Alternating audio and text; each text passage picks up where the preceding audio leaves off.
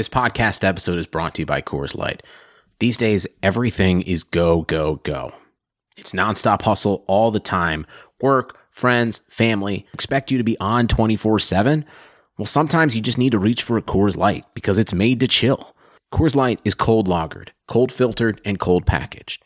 It's as crisp and refreshing as the Colorado Rockies. It is literally made to chill.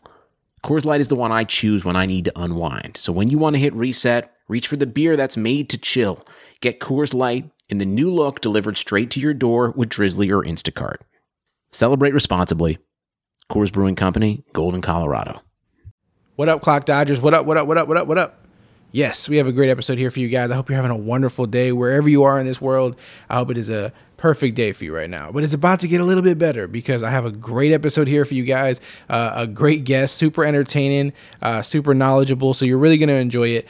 Uh, we talked about week six of the NFL season. We honestly we covered a little bit of everything. We covered DFS, we covered Dynasty, we covered redraft. Like I really don't know if we. I don't think we missed a beat here, man.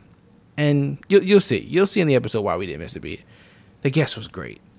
Before we get into the guest and before we get into the conversation, of course, I just want to tell you guys about No Halftime, the daily fantasy sports app. If you're not playing No Halftime yet, and I see, you may say to yourself, well, I already play daily fantasy sports and I play, you know, such and such or blah, blah, blah. That's great. That's really great. I'm really happy for you. But if you're not playing No Halftime, you're really missing out on a, on a whole different aspect to daily fantasy sports. Like I promise you, the other sites you're using or the other apps you're using are not like no halftime. I'm talking about a platform that allows you to take your grievances, take your arguments, take your your your your uh your your your battles with other people in regards to players like Brady versus Rodgers or uh, Golden Tate versus Willie Snead. Like what, li- literally any arguments you want this platform allows you to do one versus one challenges, right? So say you feel really strongly about a certain player this week and your your friend feels really strong about somebody else. This app allows you to, to put that challenge out there. Whether you want to do it for free, hey, if that's your style, that's fine. But you can put money on the line, five dollars, ten dollars, whatever you're looking to do, just to prove a point. You know what I mean? Rub it in a little bit. Um, and you do these challenges, it tracks everything for you. It tracks the scoring, it tracks everything. So everything's there for you. You don't have to do any math. You don't have to do no no no special breakdowns of anything. You don't have to hope that 15 different players hit and that every single prediction you had uh, with your 50 different lineups that some of them started hitting. No, literally, it's one versus one. Keep it simple, guys. That's how life is. Life is best kept simple. You know what I mean? So download No Halftime today. We give you a little bonus. You use the promo code CLOCK when you sign up. C L O C K at login. Well, actually, not a login. On your first deposit. Well, no, it's at login, but when you first sign up. But when you give your first deposit, you will get a 50% bonus up to $50, up to $50 of your deposit. Um, and it's like, you know, if, if you're already using it and you're already taking advantage of it and you're already having fun with it, you know how good it is. Get other people involved. It just makes it more fun. The more people who are playing, you can actually create little leagues on there, like uh, little like groups and keep track of it that way and kind of you know score yourselves that way but it's, it's really fun. There's a lot to get into. It's not just football. It's all other all kinds of other sports that it covers as well. So get in there use the app. It's a lot of fun. Again it's no halftime a daily fantasy sports app. Use the promo code clock c-l-o-c-k we got you covered. As always we got you covered. That's I wouldn't tell you about it. I wouldn't have them sponsor this podcast if I didn't believe it was a, it was a great product. If I didn't if I wasn't having fun myself with it.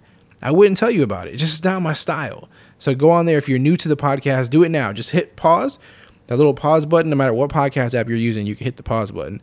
Do it now. Don't think. Don't wait till later because we're busy people, right? We're just busy. By nature, we forget about things. So get on there now. Do it. Take advantage of the offer because I can't tell you how long it's going to go for. I can't promise you. Um, sometimes the promo codes change. You get different kind of offers. It goes away at some point. I can't keep promising you. So Take advantage of it now. Don't wait. Let's have some fun. Send some challenges out there. It's, it's, a lot of fun. It really is. Other than that, guys, let's go ahead and get into the podcast. Again, the guest is none other than Matt Kelly, playerprofiler.com, Roto Underworld podcast. Um, you, you know him, right? If you play fantasy football, excuse me, if you play fantasy football, you know exactly who I'm talking about, right? I mean, if you don't, then you're probably not winning. You're probably losing some games. You're probably not you're probably not raking in the dough. At fantasy underscore mansion is his Twitter. I highly recommend you follow him. In any of these things, whether it's the podcast, whether it's his Twitter, he's entertaining, right? So he brings that other dynamic. He's not just a smart guy. He's not just a guy who knows his shit. He's also a guy who's funny who who brings you know this this different character to everything. Um, and so I, I, if you do it, you'll enjoy it. That's all I can tell you.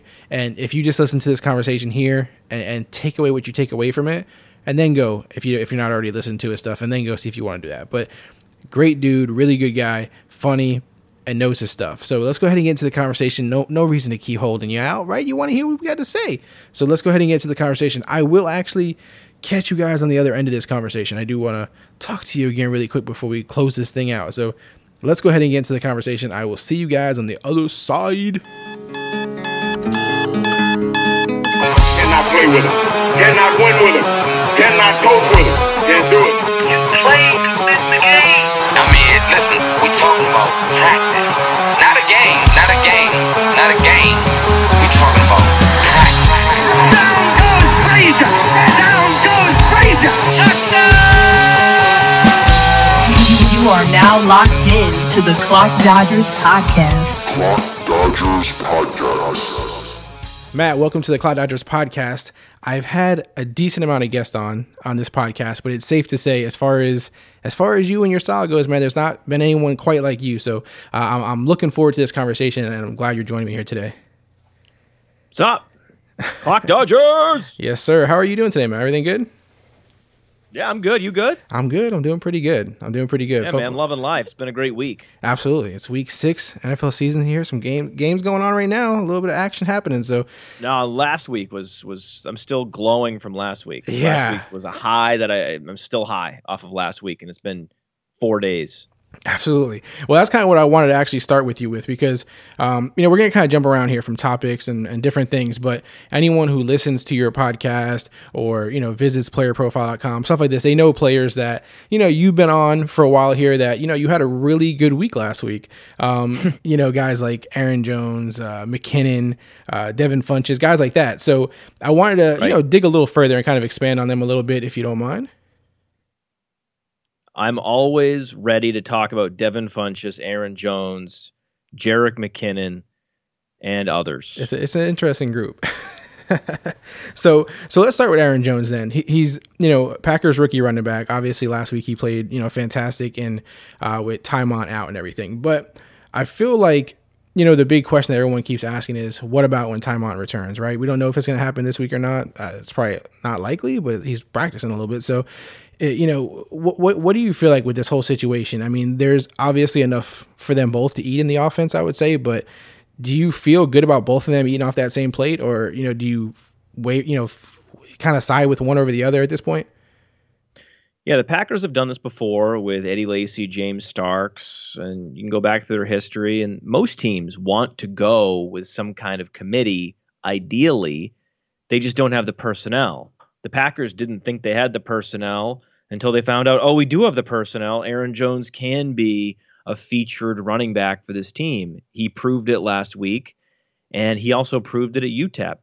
So he posted a 47% dominator rating on playerprofiler.com. And to put that in context, that measures Aaron Jones' contribution to the overall offense. So he was accounting for 47% of the offense at UTEP, which is a giant number. 97th percentile. I mean, that's all you have to say. Right. So he looks like a combination of LeSean McCoy, Duke Johnson. He has a an incredible list of comps at Player Profiler. When you look at his size, you look at his athleticism and his college production, it's just hit after hit after hit after hit. You can look at satellite backs like Giovani Bernard that he he's comparable to, or you can look at players like Matt Forte that he's comparable to. So it's just great player after great player that this guy's comparable to. His comps are in stark contrast to like a Jamaal Williams, who does not compare well to many good players in the NFL, at least players that had sustained production. So I think that Aaron Jones is here to stay. I think that the dream of Ty Montgomery being a top five running back this year in fantasy is over. It's finished. It was finished when he got hurt. right. It was also finished when Aaron Jones performed so well. Now you can imagine Ty Montgomery is going to come back to a 60% opportunity share, down from 80%, and Aaron Jones is going to get the remainder of the carries and and touches. Um, Ty Montgomery is not going to relinquish the passing game work. He's a former receiver.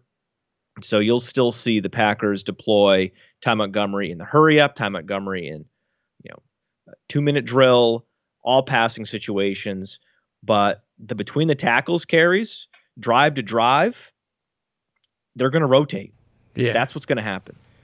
That's exciting too. It's exciting that they both had that kind of you know potential, like you're saying, within the offense. Now, you know, It's exciting for Packers fans. yeah, It's exciting for anyone like me that likes the aesthetic of a, a well orchestrated offense, a, a nice talent configuration, the right guys in the right roles.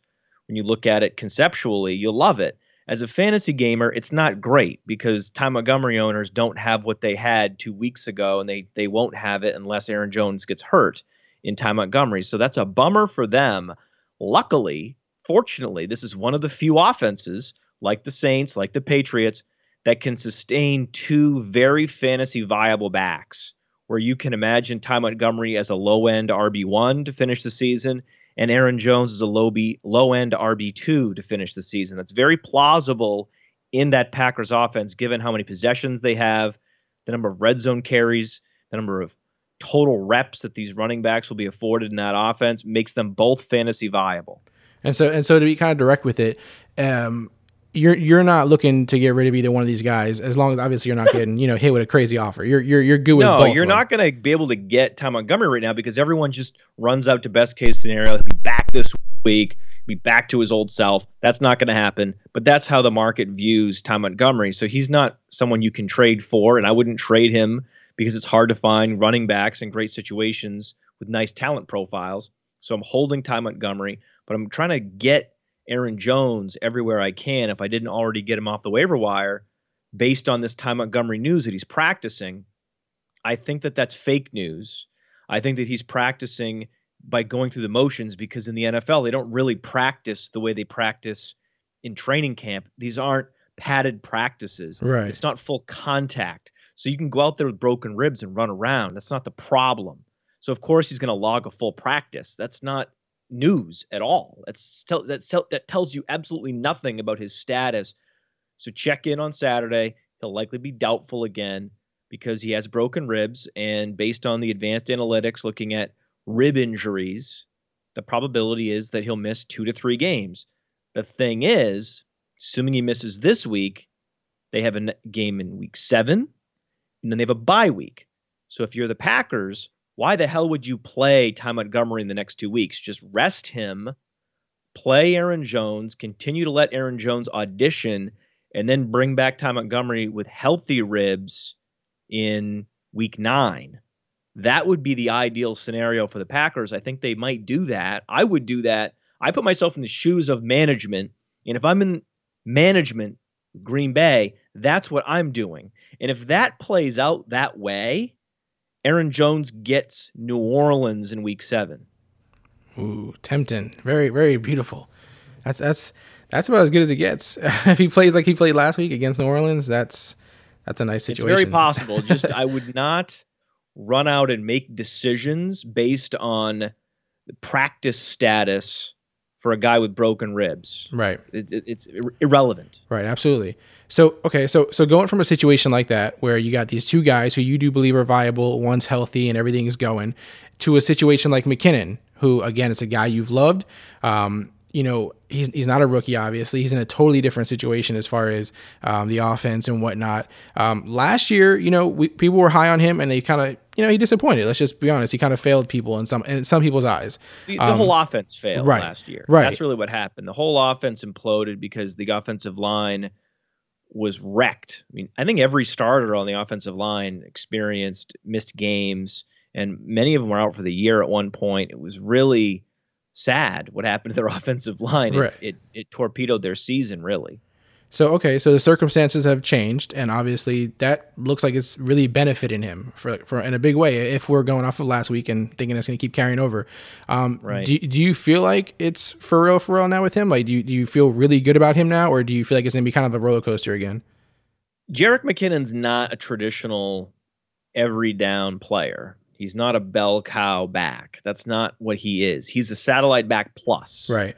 which is a guy like Duke Johnson, a guy that's thrust into a role that is beyond the traditional satellite back. So not just a passing down back, but like we were talking about with Ty Montgomery, what Ty Montgomery's role will be when he comes back 60% opportunity share, getting all the passing down work, all the specialty um, looks, you know, with all the specialty packages, as well as, you know, splitting the between the tackles, carries, rotating series to series um, between the 20s.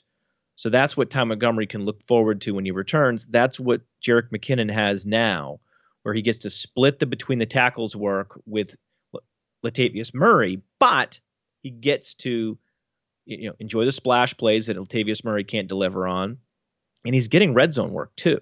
So he's trusted in a way that Latavius Murray is not. It's it's not surprising that a team that knows what they have in Jerick McKinnon knows he's a reliable back has has been a reliable back since he arrived. Shockingly reliable even as a rookie playing running back for the first time because he was a converted quarterback. That's what he was at Georgia Southern. So he comes to Minnesota and carves out a 50% opportunity share as a rookie in his first year playing the position. So he was impressing the coaches years ago. Didn't get a chance to do anything in his sophomore season with Adrian Peterson leading the league in rushing. And then last year, with the entire offense imploding, didn't get a chance to show. Now, for the first time, he's on an offense that has a competent offensive line where they're opening some some running lanes and he has the explosiveness to take advantage and get the most out of those running lanes in a way that Latavius Murray cannot. The coaches know this.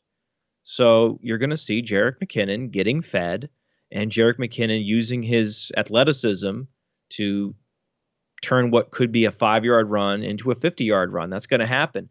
You like Jerick McKinnon because of the splash plays, yet those aren't sustainable. He's not going to have a 50 yard run every week. Right. He might have a bunch of 50 yard runs, like three in a row, and then not for the rest of the season. That's how these long runs are. So I like Jerick McKinnon, but I don't love that offense anymore without Sam Bradford. So they're not going to have the same volume there, the same red zone carry volume that those backs in Green Bay would enjoy, for example.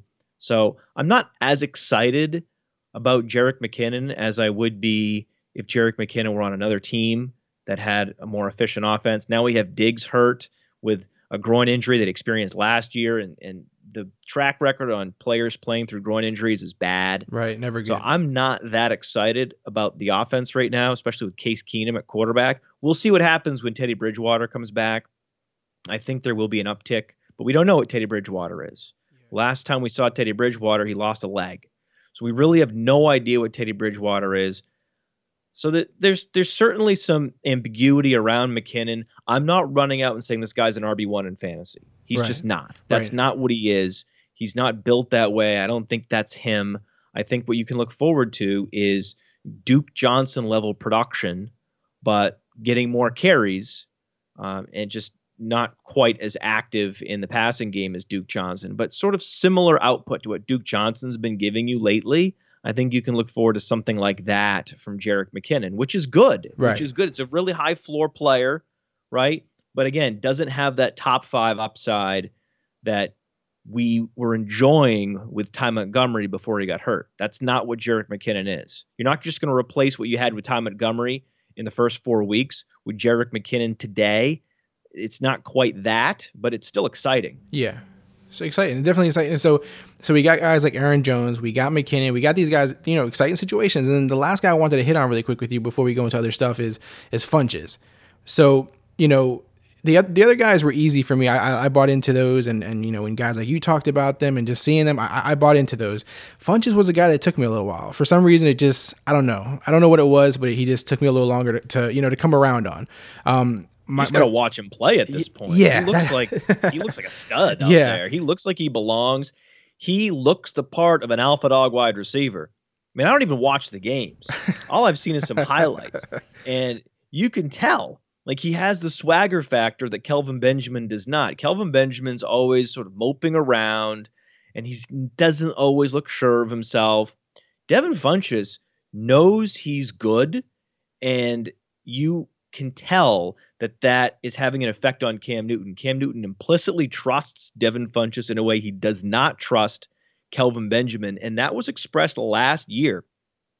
One of the most the most underreported statistic maybe in all of fantasy football this offseason was that quietly Devin Funchess had a higher red zone target share in 2016 than Kelvin Benjamin did. So the transition, the changing of the guard was already happening. Now, Kelvin Benjamin is this number two option, this complementary option, which is where he belongs. Right? Right. We saw him as as a featured option at Florida State and just assumed because we saw the touchdown in the national championship game that that's who he was. That's not Kelvin Benjamin. He was out of his depth as a featured weapon, always super inefficient when given a huge target share. Devin Funchess is different. Devin Funchess was a better college producer at a younger age than Kelvin Benjamin. So much more dominant player, more athletic, has much more burst. So across the board, checked a lot more boxes coming out of college than Kelvin Benjamin did. And now he's only 23. Still three years younger than Kelvin Yeah. Benjamin as well. That's crazy. Del- Devin Funchess is younger than Cooper Kupp. Devin Funchess is younger than Kenny Golladay. And it's no surprise that now the light is coming on in a big way for him. And so he's sort of a, a, a souped up version of Davante Adams when Davante Adams broke out as a sophomore, except that Devin Funchess is more skilled across the board. Okay, so so with that being said, let me ask you two things then. One, when Olsen returns, are you concerned at all? Do you feel like that hurts him at all? Hurts Funchess? I don't think so because the, the rapport he's building with Cam Newton is real, and that's not going to go away. Like I Right. said, Cam Newton really trusts him in the red zone. Greg Olsen was never a big red zone threat. That wasn't Greg Olsen's game. I think that the offense continues to be efficient when Greg Olsen comes back, an uptick in efficiency. But when you've established yourself as the number one guy, the alpha dog, you always eat Right, right. it's the other guys that have to concede targets when another uh, option enters the passing game, another quality option. So my guess is that the return of Greg Olsen will cannibalize targets more from Kelvin Benjamin than it would Devin Funchess. Okay. I mean, that's the thing. It's just it's going to take weeks for fantasy gamers to really get their head around this idea that Devin Funchess is this you know star in the making wide receiver just because they've been treated to two years of inefficient football from him. And even before that, many tape grinders really didn't like Devin Funchess. They didn't like that he wasn't strong enough at the catch point based on the college film, right? So th- that that odor is still lingering around Kelvin uh, Devin Funchess. it should have been lingering around Kelvin Benjamin, but it wasn't. it's been lingering around Devin Funchess for a long time. It, it's not going to be until week 11, 12 that the majority of fantasy gamers finally turn to each other and go, "Oh, this Devin Funchess guy's a hell of a player." Well, yeah, Yeah, I can see that for sure. And, and as far as KB goes, I mean, I, obviously you don't think he's as good as Funchess. You think he's a lot worse. Do you think him becoming a number Well, two at some yeah, it's- point I helps mean, him? the it's over, right? It's, I mean, the, the, the, the, it's it's. I think this is a solved equation with Kelvin Benjamin. He's already 26 years old, so he's not going to be learning any new tricks. I mean, this isn't a Kevin Hogan situation with Kelvin Benjamin, right? Kelvin Benjamin was bequeathed huge opportunity his first day in the league, right? And they've been trying to get him going and get him to become a number one option in the NFL, a traditional prototypical outside X receiver. And he just hasn't developed into that. And at this point, he won't. Gotcha. I gotcha. So let me ask you something. You, you said something to me that I feel like is kind of important. You you said how it's going to take a while for people who play fantasy football to come around to Funchess as far as understanding what his true place is. Um, Right. Yeah. The damage that the film grinders do on the reputation of some of these players by calling them soft at the catch point, sloppy route runners, which was the criticism laid at the feet of DeVante Parker, that does real damage. It really throttles their perception in the community and allows you to you take advantage in trade by waiting for them to start to break out and show signs of life mhm. before you have to trade for them. You don't have to time the market perfectly. You can wait for these guys to start showing you something, to start for DeVante Parker to start out targeting and and and out producing overall in fantasy football, Jarvis Landry, before you consider trading for him. And you can do the same thing with Devin Funchess. Wait until he starts to outproduce Kelvin Benjamin on a regular basis, and you, there's still a window of a few weeks there where you can still trade for him eh, at a reasonable price. Yeah. So so let me ask you this, and I, I talk about it on the show weekly, where um, I feel like you know how, how it's really important to be ahead of what's you know I guess cool or what's mainstreamly accepted. Um, you know, it, it, I mean, this is in life in general, but also just in, when you're pertaining to fantasy football. You know, when it comes to waivers or, or trading for guys or you know setting your lineup, it seems like you know a lot of people playing fantasy don't want to do anything unless it's totally been accepted, right? What what is the deal with that? What do you think that that they want the brand recognition? They want the guys that have the brands. So you you're you're brand chasing. So the thing you do in fantasy football is you offer brands that you might have for lesser brands and and then you can capitalize. That's the best way to go. The great the best thing is when you have a brand name quarterback, right? And we Right. know that quarterbacks, you know, carry less weight in fantasy football value wise, but that's not a, people it's hard to process when someone loses their quarterback or their quarterback's underperforming, someone out there has Ben Roethlisberger, you start to panic, right? And if you have a quarterback with a brand recognition, you know, a brand name quarterback who's playing very well, Drew Brees, Aaron Rodgers, Mhm. Tom Brady, you can offer that player and you can go and say, well, you know, I'd like you maybe if you could throw in uh, Devin Funchess into this trade as well, you know, that would be great. Maybe uh, Aaron Jones because Ty Montgomery's coming back. So maybe if you can give me Aaron Jones and give me, you know, Devin Funchess, right? Right, and absolutely. then, you say, and then I'll, you know, I'll give you, I'll give you Drew Brees, and I'll throw in, you know, random receiver X, who you know is pretty much uh, doomed for the rest of the season, like Eric Decker,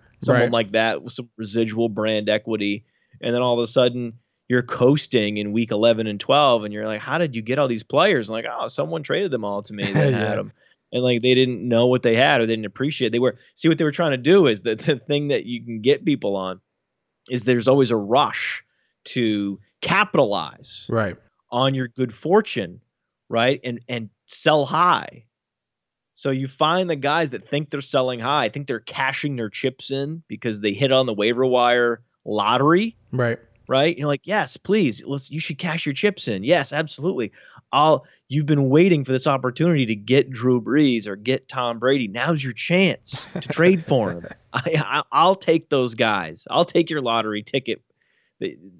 Please, Such a let's do game. this. Yes, okay, cool. Yeah, let's do it. All right, nice deal. Okay. It's good stuff. I love it. Yeah, I'm trying to think of a guy that has some some brand equity that that that's eh, where he's leaking, uh, but you can still maybe like for example Jay Ajayi, where he still has that second round draft capital allure, hmm even though it's clear he's not going to produce, you know, second round pick level fantasy points. Right. So he's gonna he's gonna underperform his ADP this year. That's a dead certainty. So you might, and that's why. So you can do sell low and buy high, which is super counterintuitive, and it's against you know the, the some of the fundamental tenets of fantasy football. But it absolutely is a way to crush your league mates by doing this to them to give them the this like flaming uh, bag of of feces that is Jay Ajayi, and just and, and all they remember is the brand equity, the second round pick. You know, all the 200 yard games from last year, which we talked about earlier, is unsustainable, certainly in this climate. And now they don't even have an offensive line coach, so it's a big surprise their offensive line wasn't blocking well. With the offensive line coach was in the office doing coke. That's a shocker. That's a very Miami story. And of course, that that's how things play out in Miami. So no surprise. All this. So that's what you do. You just take a guy that someone uh, eager to buy low on. You put him out there, and then you buy high on their guys. D- does Amari Cooper fall into that for you? Well, Amari Cooper is a stay away. So I think the the market should be frozen on Amari Cooper because I would not sell him here because his prospect profile is too good. He's been too successful in his first two seasons to just walk away. Right. Only a handful of wide receivers in the NFL have ever been as successful as Amari Cooper, ever been as productive in their first two seasons. Rarefied air is where Amari Cooper existed coming into this season in terms of uber prospects, in terms of phenoms, in terms of just uh, precocious talents, going all the way back to his freshman year at Alabama, where he put up double digit touchdowns. So this guy has been good at football his whole life. Something is wrong. Right. Something Something's is off. wrong, and I don't know what it is. The numbers are telling me two very conflicting things. They're saying this guy is one of the best receivers of all time over here when I zoom out, and then when I zoom in, I'm seeing that he's worse than Greg Little this year. Right. So he's Brown's Greg Little this year. So those two things are there, there's too much conflict there. So it, it, the analysis and the data on Amari Cooper is so incongruent that it it basically locks up the system. It shuts the computer down. Okay? And when you see that happening, you just have to just not do anything. You have to freeze. Just step away if you own him, hold him, but don't go trade for him either. Okay, just wait. You just have to wait for new information. We need new information, man. We don't have enough information. Something is wrong. I don't know what it is, but I know what I don't know. Right. So there's a known unknown with Amari Cooper. And if you go out and you trade for him, that's cavalier.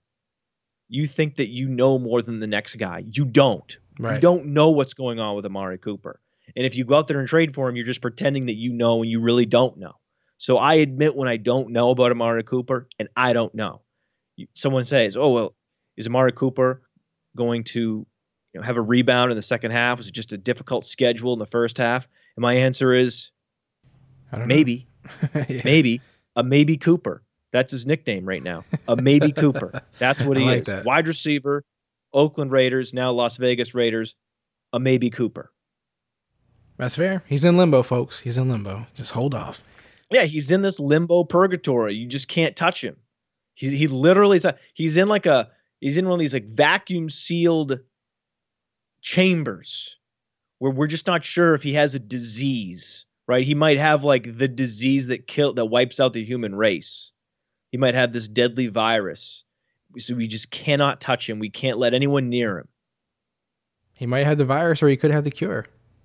I don't know what yeah, he doesn't have. The, there's certainly no cure. The Amari he cures nothing. The only thing Amari Cooper can cure you of are fantasy football wins. He'll cure that real quick. All right, so we'll move on from Mari Cooper. It's not looking good right now. We'll have to just hold off.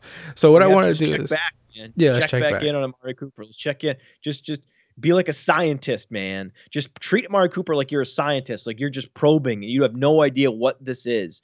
This is a scientific oddity. So just check that box score this Sunday with the Raiders, just like you're a scientist, like you're trying to figure that figure out a puzzle. And we'll just keep checking, keep plugging away. All right, so let, let's do some Clock Dodgers ranking really quick. I like to just I'm gonna throw a couple of categories. I'm gonna just do like three of these where I'm gonna give you three things, three choices, and you just rank them first, second, and third. You know, first being your favorite of the group, and third being last, of course. Um, so uh, wide receivers. These are wide receivers uh, in order Okay. that you like from first to last, um, and PPR fantasy production for the rest of the season. Okay. So, okay. So the three guys are Snead, Willie Snead, Mm-hmm. Fuller, and Okay. Doctson. Oh, okay. That's pretty easy. Fuller, then Snead, then Doctson. Fuller, Snead, Doctson. Okay, I see that. I like that. Doctson because of the injuries is the biggest concern, right? I mean, Doctson's being outproduced by Ryan Grant. I mean, on our weekly rankings, we have Ryan Grant ahead of Josh Doctson just because he's getting targets and Josh Doctson's not. I want Josh Doctson to be a thing badly. When Josh Doctson had that spectacular Randy Moss like touchdown catch, I was hoping that was a signal of things to come. And then Terrell Pryor went out and dominated the target share and and that that hope evaporated that he would take over the, the Terrell Pryor role. He's not going to take over the Jamison Crowder role. And as of now, because Ryan Grant is a far superior blocker and the coaches trust him more than they trust Doctson, he can't take over even Ryan Grant's role. So he's the situational asset that can offer you a big splash play once a game, and that's it. That's not a guy you buy Right. for the season. You can stash him in Dynasty, but even in Dynasty, I'm not that excited about it. I want to see more. I needed to see more up until this point. We've already a quarter of the way through the season for Doctson, and still we have one catch that we can point to and say that's impressive. Willie Snead's interesting because Ted Ginn hasn't played well, and he's on the Saints. So we, we give him the benefit of the doubt as a thousand yard receiver last year that he's getting his life back together, and that they're going to come out this week and and get him involved. So we we hope that that happens. But with Fuller, he's very involved. He's the second option, and he's a big play threat. And when the ball's in the air, Will Fuller converts, and you love that. And you love that Deshaun Watson's looking his way a lot. Absolutely. And it just you feel like when the ball is in the air and it, and Will Fuller is the target that he's going to come down with it, and he's young. And what he's doing in terms of touchdown percentage, touchdown conversion percentage on a per target basis, I mean that's not sustainable, but it's hella impressive. Right.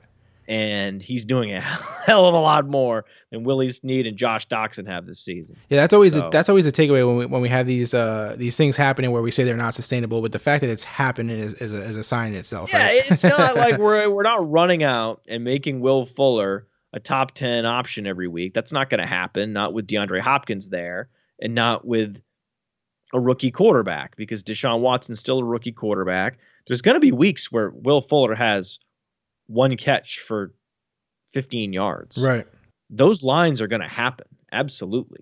But he's also going to continue to have some big boom weeks. So he's like a, you know, put him in the same class as Deshaun Watson. I mean, uh, DeSean Jackson. Sean Jackson. There's a lot of a lot of Deshaun's on my mind right now, but put him in the same class as the DeSean Jackson right now, where you know you're going to get some boom weeks and you enjoy them, and you just hope that you've played him, that he's active in those weeks. Absolutely. All right, cool. That makes sense. So let's let's go away from Deshaun's for a second. Running backs, similar situation. Running backs in order, you know, PPR again, fancy production, rest of the season. Andre Ellington, Marlon Mack, and Elijah McGuire. Well, I think Ellington for the rest of the season for sure. I like mm-hmm. McGuire this week, assuming Bilal Powell doesn't play. That's exciting. I think Elijah McGuire is an RB one in fantasy this week. I think you can lock that in, write that down. It'd be exciting to Powell top and, 12 and- running back against New England as the featured guy. Yeah.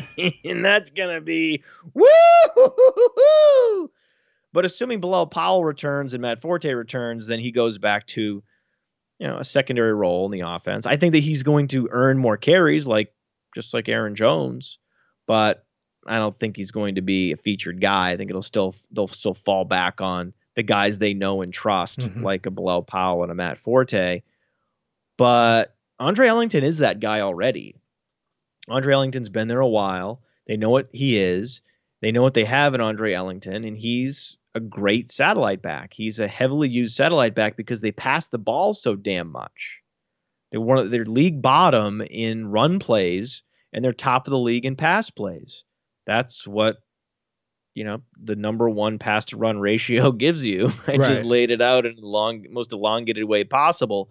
But if you're the satellite back on a team that has essentially decided they're only going to throw the ball, then you're going to be super productive. And sure enough, there's Andre Ellington, double digit targets game after game. Does it change with Adrian Peterson? Do they change their philosophy? I doubt it. My guess is that Andre Adrian Peterson doesn't have any more juice than Chris Johnson did at this point in their respective careers right. and the Cardinals' offensive line is horrific. It was horrific last year. David Johnson, it, his greatness is only now being fully appreciated because their offensive line wasn't good last year. But he got it done. he produced in spite of a, a lack of running lanes. Adrian Peterson can't do that. So I think they're going to fall back on the pass first approach, knowing that's the only way they can score. And that means Andre Ellington's in the game and he's going to continue to post huge numbers. I mean, I have him a little bit higher actually than Duke Johnson for the remainder of the season, just because I think that Andre Ellington is going to be one of the most consistently used running backs in the passing game in the NFL. I have him right there with Christian McCaffrey, Duke Johnson, and Alvin Kamara. I have them all bunched up right around slot 20 rest of season. Interesting. Yeah, uh, and that makes sense. And it's funny because they were trying him out. If I if I recall correctly, they were trying him out wide receiver, weren't they, in the offseason? So it's funny that you know, right? It, it's Johnson weird because he was thought to be their featured running back three years ago. He flamed out as a featured option at the running back position because he just wasn't big enough to absorb the the workload, and that's fine. And then they didn't know what to do with him. They didn't need him with David Johnson because David Johnson's an all-purpose guy. David Johnson with his all-terrain skill set, he's even better in the passing game than Andre Ellington. So Andre Ellington wasn't needed, but now Andre Ellington is very needed. I sort of miss that. When David Johnson went out, I should have thought, wow, this is an amazing opportunity for Andre Ellington to reestablish himself as a featured weapon in the passing game. That those neurons didn't fire, Right. and I'm disappointed in myself that they didn't. yeah, I, I, I can I can see that, but yeah, hindsight, obviously, it's easy to you know to say that. Well, I, uh, th- th- they're such a pass-heavy team that I should have been able to connect the connect the dots. It was Yeah. a mistake. I got lucky in a dynasty. I know league. Was a mistake. I got lucky in a dynasty league. I picked them up like you know a deep bench in dynasty just because they were trying to out a wide receiver. I was like, ah, what the hell? And then hey, it's working out right now. Obviously, till oh, DJ gets out back. big time. All right. The last one I want to rank here is these things are entertaining to me. So, you know, I'm hoping they're entertaining to you as well. Um, rank rank these things uh, in enjoyment of when you read them. Okay. So we got tweets that say that, that say you were wrong after the week's over. We have bad podcast reviews. And then we have books, long ass books that you could just watch the movie instead. So rank those in your from favorite to not favorite. Favorite to not favorite. Well, I love books, so books is number one easily. Um, on my podcast, the Roto Underworld Radio podcast, check it out on iTunes. Roto Underworld Radio. We actually refer to a lot of books. I have a lot of books on psychology and and and uh, behavioral economics. What about movie books though? Super insightful when it comes to uh, fantasy football. You can glean a lot. Like remember, I talked if you're if if you listen to the show Mhm. over the summer, talked about this concept called vividness bias, Mhm. where the splash plays really have this searing effect on your memory, and they really influence your perception of that player. Even if, like the Josh Doctson situation, Right. where some of us were were were running out to best case scenario on Doctson based on that one splash play. Well, that was vividness bias where we don't have the same uh, sort of visceral response to watching Ryan Grant catch a touchdown. Right. it's just a very different situation. well, there was a book by uh, uh, Michael Lewis who wrote Moneyball um, called The Undoing Project, where he really broke down this notion of vividness bias. So some of those things can be applicable to fantasy football, so that's great. In terms of movies, I love movies too. So sometimes when a book becomes a movie, I like the movie even better than the book. That Mhm. happens very rarely, though. Oftentimes, I like the I like the book better. Interesting. But in the case of Lord of the Rings, for example, Lord of the Rings was as good as the books. I mean, that was a tie.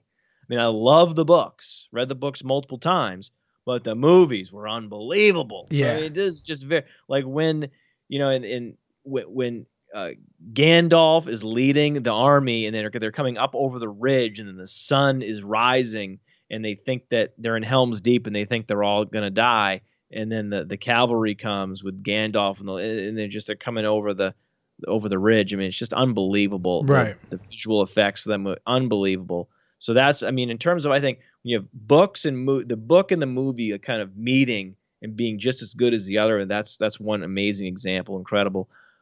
In terms of the tweets, I would much rather read a negative review because a lot of the negative reviews of our show actually make you want to listen to the show exactly. it's amazing. Like they'll try to call me names, or they'll try to. They'll, someone will explain a segment that we did that I thought was an awesome segment, and then they'll explain it and they'll describe it, and I'll be like, "That's that. Yes, that well describes our segment. That's exactly what the segment was, and it was incredible, and you just did a great job explaining it." And then they just they wrap it up by saying, "And this is why I don't listen to the podcast." And I'm like, "Wait, wait, whoa, what? You just oh, is it because it wasn't football related? Oh, because we strayed off into you know we talked about music or we talked about something else. okay, well you don't like that, then you know this show is probably not for you. You know, go ahead and shuffle off, buddy, to the other. If you want to go to a fantasy football podcast that just does all the starts and sits for the week, go ahead, and it's fine. There's plenty of those out there. The tweets, yeah, the tweets sometimes are annoying because the hindsight bias tweets where the followers just lie in wait. They lie in wait in the weeds, not even the weeds, like bamboo. They're, that's how tall it is. They're lying in the they're in wait in the bamboo. It's like a Vietnam situation Yep.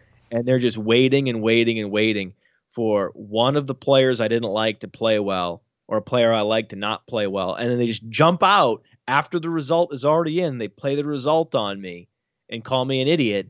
And I keep saying, that doesn't count. It doesn't count if you bring it up after the result. If you brought it up before the result and said, here's why I think you're wrong and this is how it's going to play out differently, that's fine. But no one's doing that. They're cowards playing the result from behind the bamboo shoots. Couldn't agree more. I love it, man.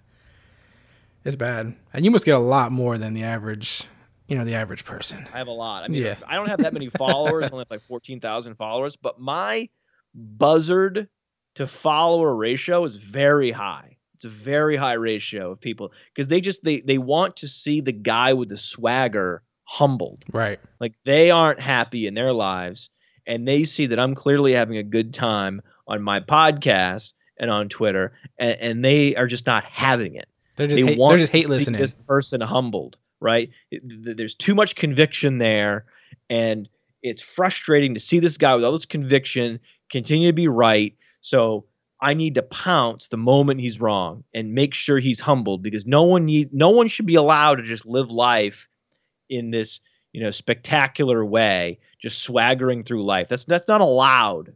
Okay, you need to be a- as unhappy as I am. That's what's at the core of those pe- fucking people. Can't just be out here flourishing, Matt. You just can't do it, man. No, Can't do that. no, no, no, no. You're dragging me down, but I won't let him. I Nope. won't let them. Don't, I Matt. will not let them. I have buzzard repellent and I have all these strategies and lots of, of amazing followers and listeners that we, we it was just a constant battle, but we're absolutely winning. We're winning this war. Yes, indeed, you are. All right, great, man. That's it for the ranking. So the last thing I want to do with you here is kind of this is like the staple of the show. This is foul or no foul. So Oh, this is a staple. this is a staple. So like no matter how many different segments happen, this is always there. Okay. All right. So let me explain it really fast. So for anyone who's new, who's listening, for you, and any, anybody, I'm gonna throw statements at you, and the statements either you agree with them or you disagree with them. Um, if you agree with it, then it's no foul. There's nothing wrong with it. It's a good call. If there is something wrong with it, it's a foul. It's like a flag on the play, however you want to call it. So it's foul or no foul. You got it? Good. Okay. All right. Okay. Cool. All right. Good. It's that time again. Let's play another round of foul or no foul. So the first one we have here is the first statement is Adrian Peterson is a waste of a waiver move. Foul or no foul?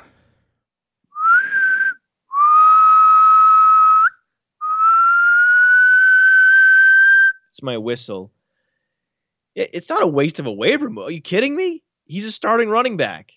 You have to pick up starting running backs when they're available. We don't know whether their philosophy is going to change, how much they're going to be, you know, recommitting to the run with Adrian Peterson. Right.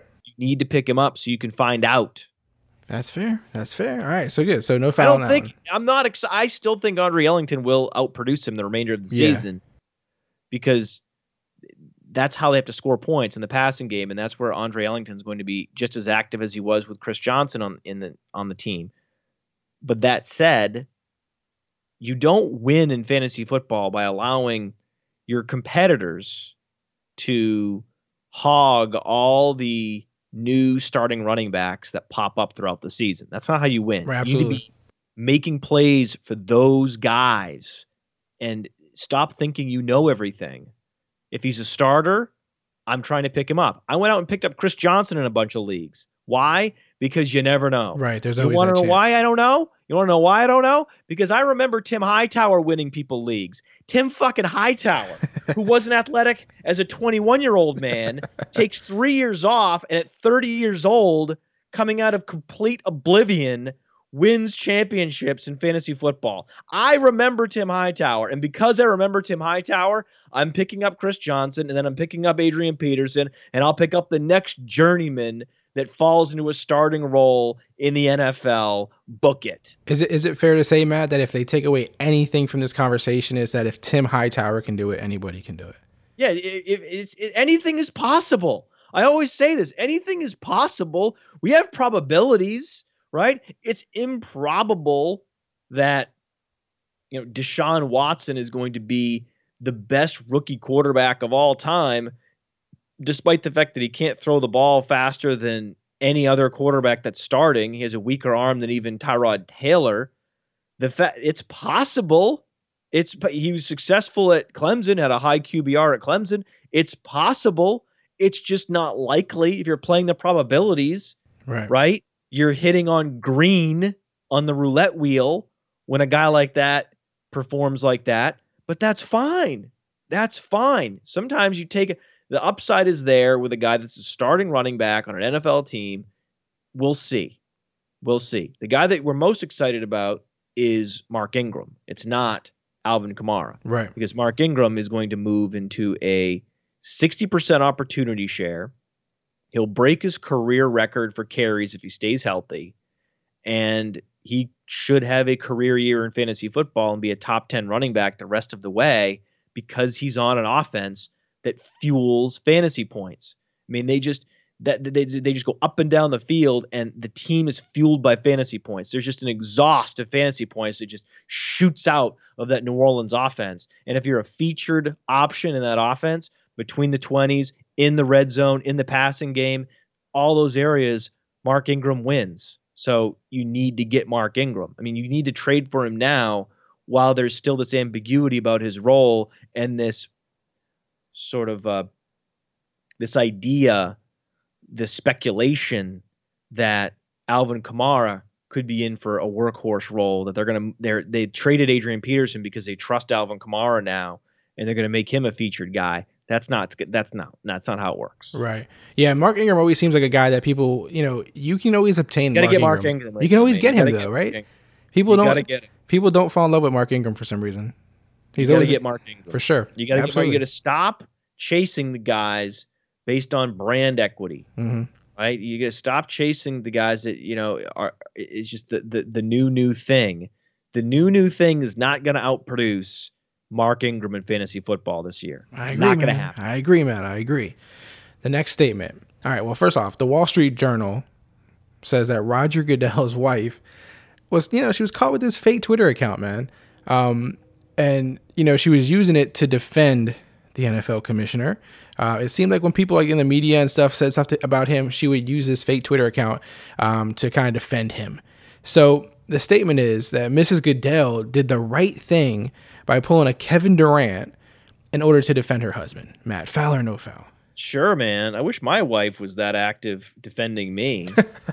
right? She could give a shit about what these buzzards say about me on social media. She's like, she's cheering them on. She's like, that's right. He is full of shit. That's right. He is arrogant. That's right. You people nailed it. No, no, that's not right. No, what are you doing? No, you're just encouraging these people. Defend me. I wish that she would do that.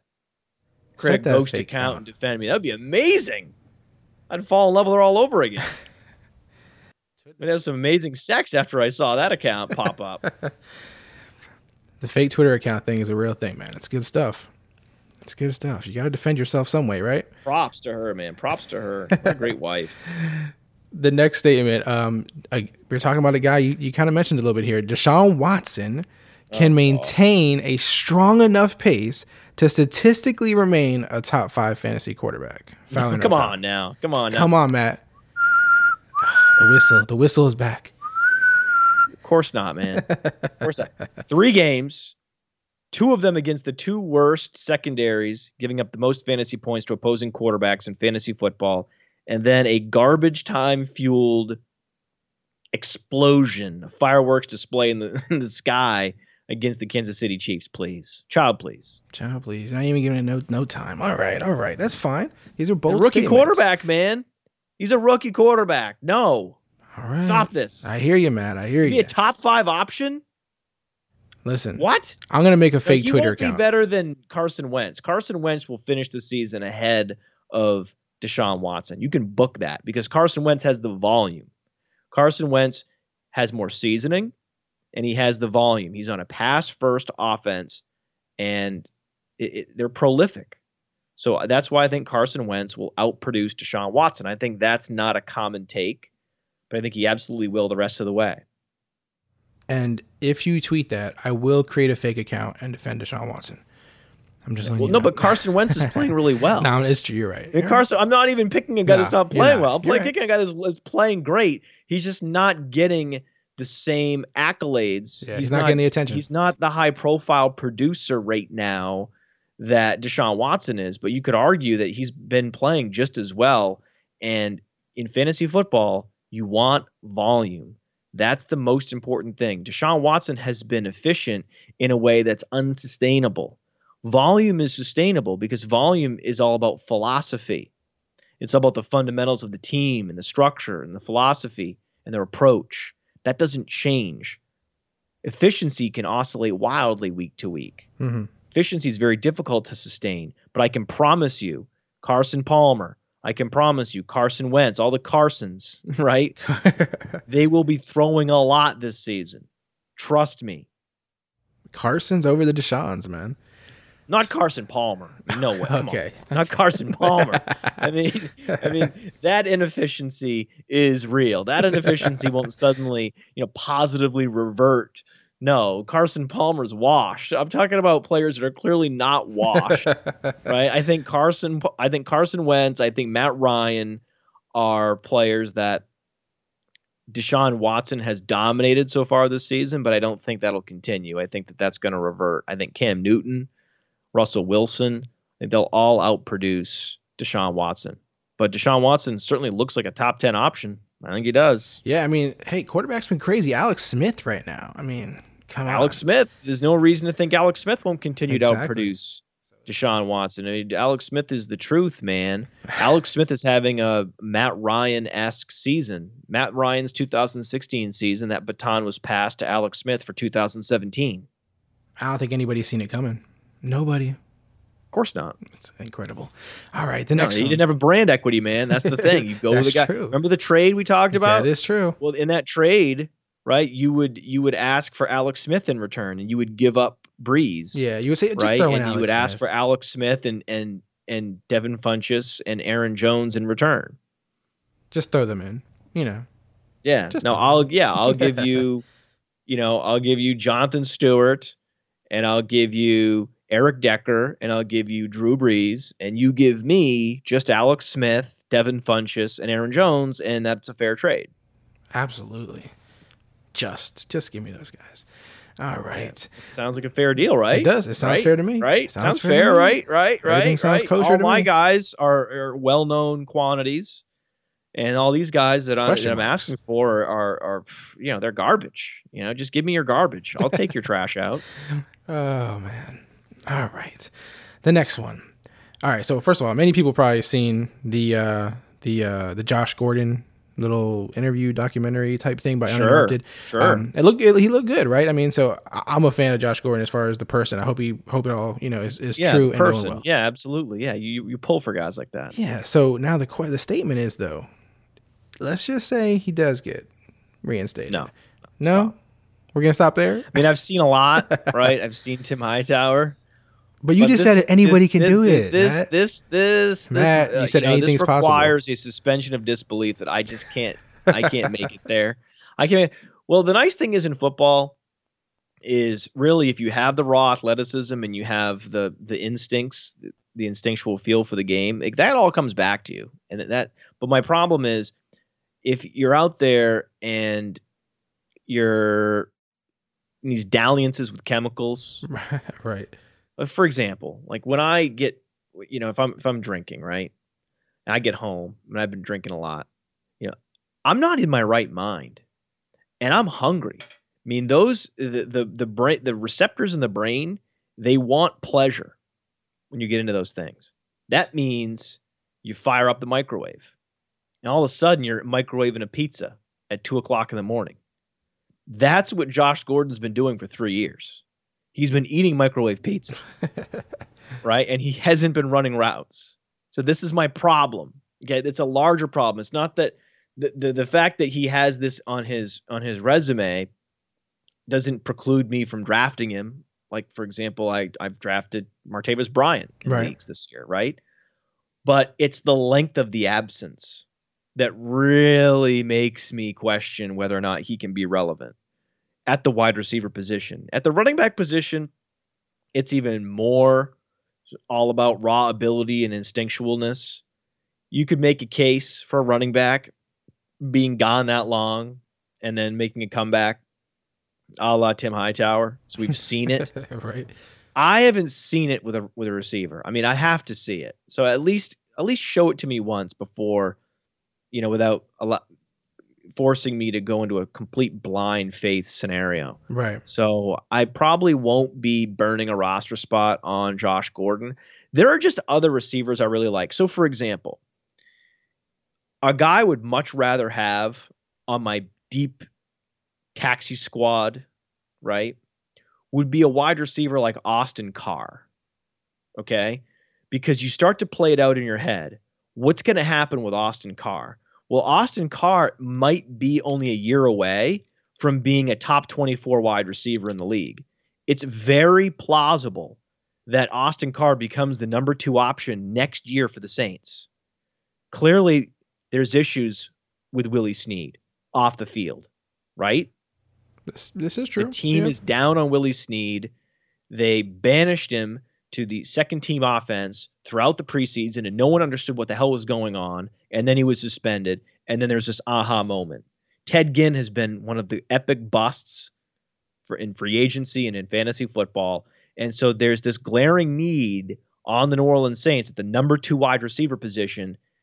And it's all about a player like Austin Carr 46% dominator rating at Northwestern. That's a pack, you know, that's a that's a Big 12, not Big 12. Well, there's 12 teams, but it's called the Big 10 still. It's very confusing for me.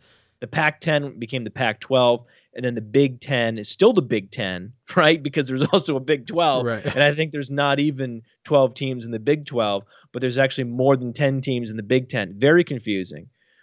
So he's in the he's in a major conference program anyway. And a 47% dominator rating is a giant number to be accounting for almost 50% of the team's passing yards and passing touchdowns. And then he has what you love in a slot receiver, the 1077 93rd percentile agility score. So he has that Wes Welker, Julian Edelman, Cooper Kupp, Kendall Wright skill set. But he was even more dominant at the college level than even those guys.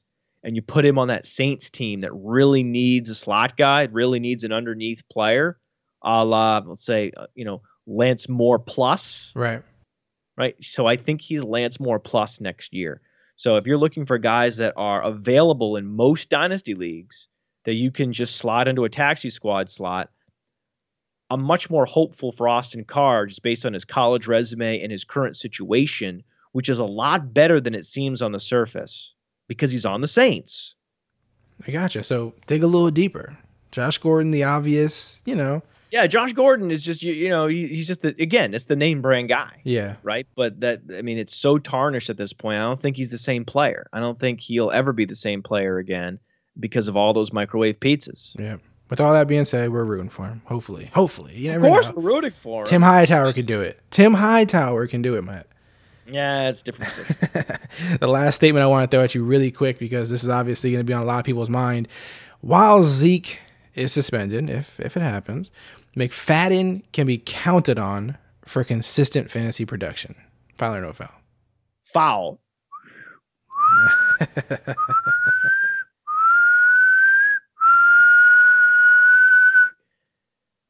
Straight up. Best foul. kept secret in the NFL right now.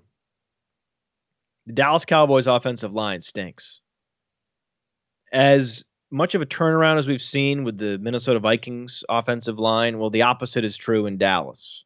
Where it's funny, I actually had this hypothetical last year. What if Jerick McKinnon and Ezekiel Elliott switch places? and Jerick McKinnon got to run behind that Dallas offensive line, how would he look? Right. That was the hypothetical. Well, it's actually happening. Yeah. Except instead of exchanging running backs, they exchange offensive lines. Because So the Dallas crazy. Cowboys are in the bottom 10 in both protection rate on playerprofiler.com, which is percentage of passes with his hurry on the quarterback, also run blocking efficiency in the bottom 10. So you put a running back with no juice, whether it's McFadden or Morris, behind an offensive line that can't open wide running lanes, and neither player is particularly active in the passing game, well, they're not going to be big time fantasy producers. The only guy that you could trust to score, you know, flex option worthy fantasy points per week would be McFadden because he's the only one that does catch passes. I mean, Alfred Morris, forget it. Right. In a very deep league, you could consider Rod Smith. You could consider stashing Rod Smith just like you're stashing Austin Carr because the two options ahead of him on the depth chart, if Ezekiel Elliott goes down, are both subpar. I mean, these are very underwhelming players. I think Alfred Morris is a good between the tackles runner, but he's incompetent in the passing game. I think Darren McFadden is has been a plotter, but for some reason he is relatively efficient in the passing game. So he's interesting in that way. I think that's how they'll deploy the two backs. And I'm not excited. I'm not out Uh, out there, you know, bidding big on any Dallas Cowboys running back. If anything, I'll throw a dollar on Rod Smith and try to get him stashed. Now, if you could get McFadden, would you grab him and try to trade him? Would you flip, try to flip him right away? Someone I that's high on him. I get. I don't have time for that. To be honest, I'm not a big trader. I just don't have time. That's just not my thing. I I'm not you. out here trying to make these trades. If someone wanted him, they would have gone and got him. And if in, in my leagues that I run, that's most of the leagues that I'm in. There is no open waivers.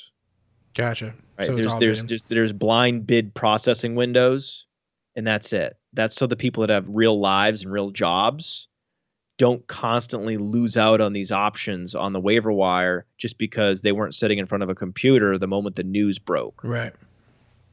Makes total sense. Makes total sense. All right. So we don't feel good about either Cowboys running back. No, I feel terrible about it. Got it. Yeah, because it's not the Cowboys' offensive line that we thought it was. It's just not. It's not. The numbers say it's not. Gotcha. All right, man. Well, Matt, we, we've kind of run the gamut here. We we crushed this episode. We crushed it, We man. crush it. We It crushed it. crushed. Obviously, It I, you know, I had, can't. We had metrics. We had hot takes.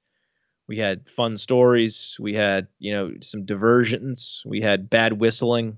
We had it all. I had a lot of bad whistling, but it was, it was, you know, we don't know.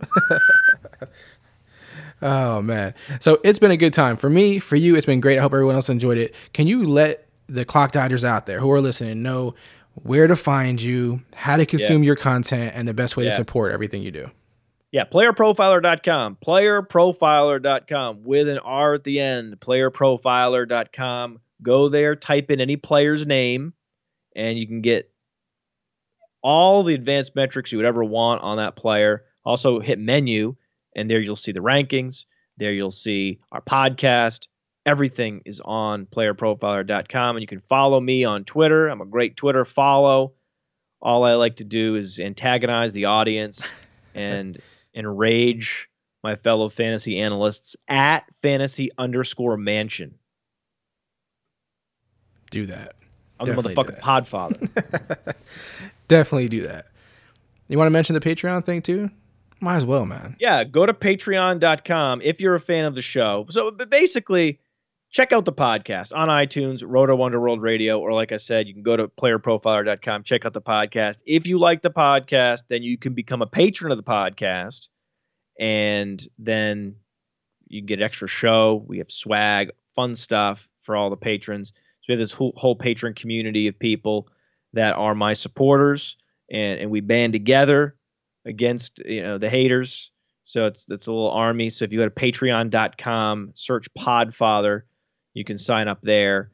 And the cool thing about that is, in addition to like the t-shirts and everything else you get, um, we do an extra show per week called the Backstage Pass. Mhm. And sometimes it's like outtakes from shows. Sometimes it's you know me talking about something that happened in my life. Sometimes it's you know the the the first you know the first information you're going to get on who to pick up on waivers. Right, a special waiver wire show on a Monday or something. So you never know what we're going to do. Bunch of bonus on the, the content. patron only bonus show, but it's it's been really popular and it, so it works. So It's yeah, awesome. That sounds really good. Yeah. Awesome. good. Awesome, man. yeah, it's good, man. Life's good. It sounds great. Good, It sounds, Yeah, sounds good. It's good. It's pretty good. also, hey, shout out to No Halftime. They sponsor this podcast too, man.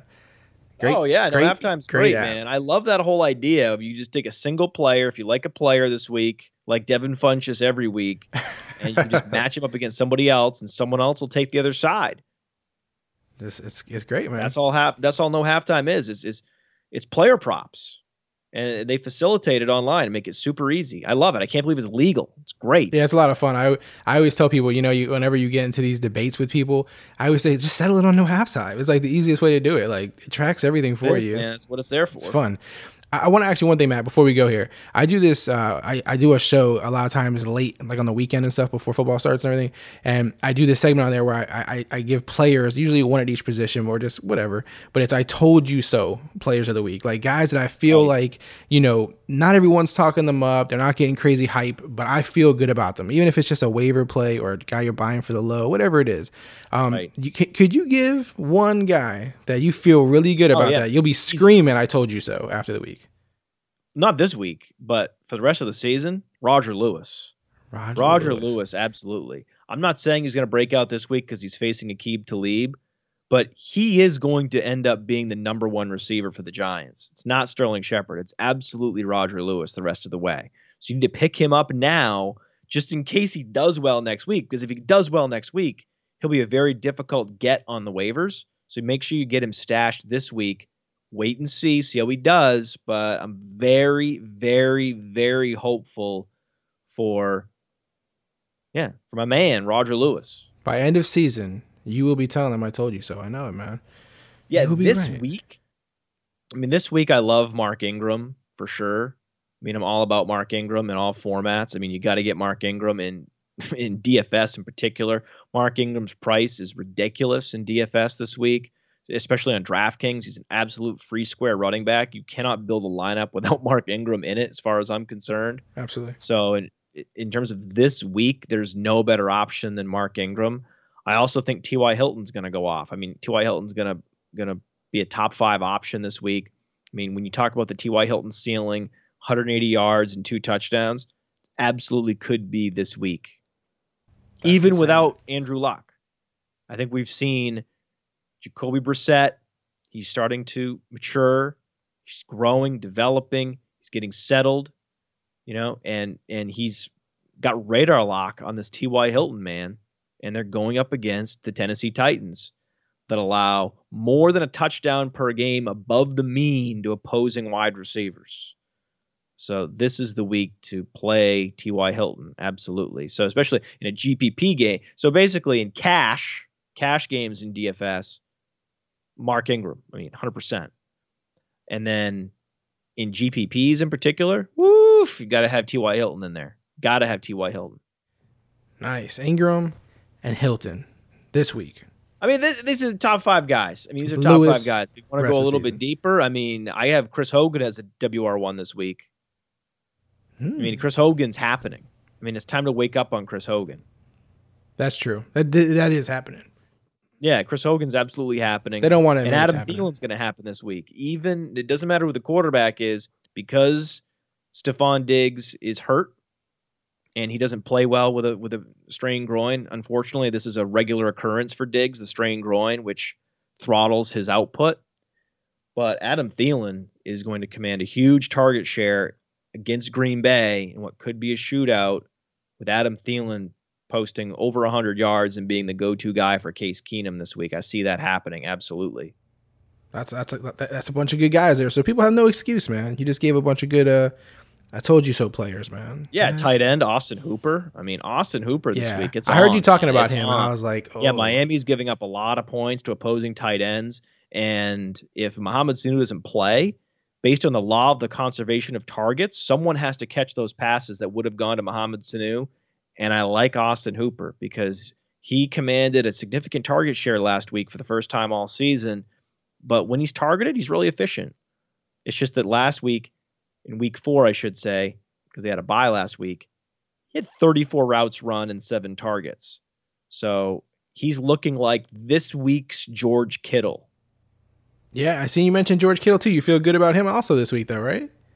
I mean, maybe. Maybe. I'm not as I'm not as excited about George Kittle. You have to be based on the the the usage, the routes, and the targets. You have to like George Kittle, but I'm more excited about Austin Hooper this week. Tight end is so volatile, man. It's like up and down, up and Yeah, down. you don't know. I mean, you know, I like Austin Seferian-Jenkins too. You don't Yep, know. Yep. I mean, you need these guys. We need these guys badly because the position is such a wasteland.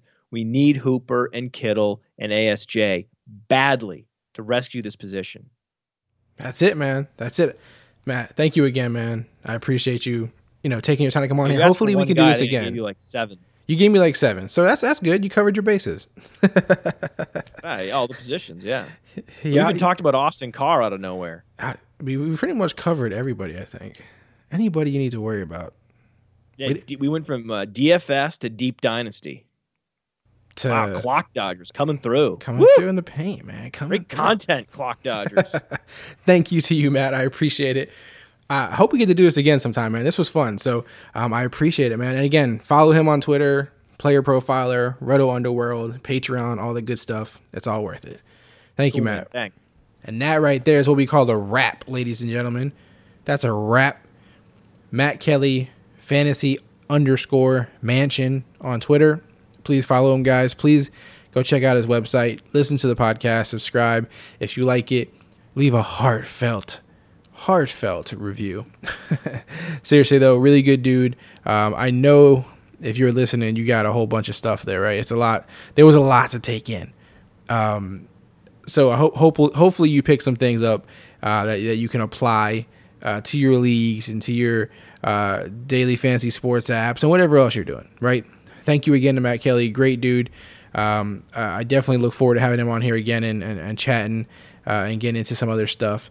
So thank you again to Matt Kelly. Uh, again, the podcast is sponsored by No Halftime Daily Fantasy Sports app. Promo code CLOCK C L O C K. Get on there now. Um, if you haven't already, if you listen to some of the episodes, I tell you know we talk about it every episode. But uh, if you when when you subscribe to the podcast and go back and listen to some episodes or catch, catch the new episodes when they come out, um, I do a lot of stuff with no halftime as far as uh, challenges that I like for the week, uh, ways to set challenges so that people will accept them. So I highly encourage you to listen to those episodes. A lot of times they come out on Saturday or Sunday uh, before the games, uh, end of the week type stuff usually. So look look for those episodes because there is uh, challenges and stuff that I think will really help you guys as far as winning and getting people to accept challenges and whatnot on no halftime. But use the promo code clock when you sign up. It's super it's super helpful that if you guys do that because the reason that you use the promo code clock not only to receive that bonus but it lets them know that you know we're sending clock dodgers out there and clock dodgers are enjoying their product um, so it's super helpful when you guys do that and when you share it with your friends and your family it's just a nice gesture. If you're new to the podcast and you enjoy it i hope that you subscribed. If you haven't subscribed please do. Again it's it's kind of the life the lifeline here that we need right? It, it just keeps this thing pushing stronger growing the community. Um, same thing with leaving reviews. Uh, if you enjoy the podcast please do that. Anything you could do to help it's greatly appreciated. Don't forget to visit clockdodgers.com yes we have a website. We have a fully functioning state of the art website with fantastic articles from people who who bust their ass to give you guys uh, information, uh, advice, entertainment. So I highly encourage you guys to check out clockdodgers.com. Every single week there's new articles up. All right, we never leave you guys hanging. It's also the source where you could find um, every podcast episode, um, things we're doing, updates, all, all kinds of stuff you can find at clockdodgers.com. And of course, the easiest way to get in contact with me is at Clock Dodgers on Twitter, on Instagram, whatever's your your social media app of choice. Uh, follow us on there. It's at Clock Dodgers. Any any app you use, if we're using it, look for at Clock Dodgers because that's what we're going to be using. That's that's our that's our handle everywhere. So uh, hit us up on all those things. Uh, Sleeperbot, Fantasy Life app. We're on all of them. Join the Clock Dodger chats in there, the Clock Dodger channels, uh, whatever the case may be. You can find us. We love talking to you guys. We love growing the community. It's a fun family. It really is. So I will catch you guys then. And uh, you guys have a great day. Also, uh, shout out thoughts. Thoughts go out to everybody in California dealing with those fires. If you have family out there, if you're out there, just know we're thinking about you guys. You know, stay safe. It's a it's a you know terrible thing that's happening, and we've been hit by a lot of stuff lately, right? The hurricanes, the fires, um, you know, things like what happened in Las Vegas, which again, uh, our heart, our condolences go out to those victims as well. Um, the big thing, guys, is we have to pick each other up, right?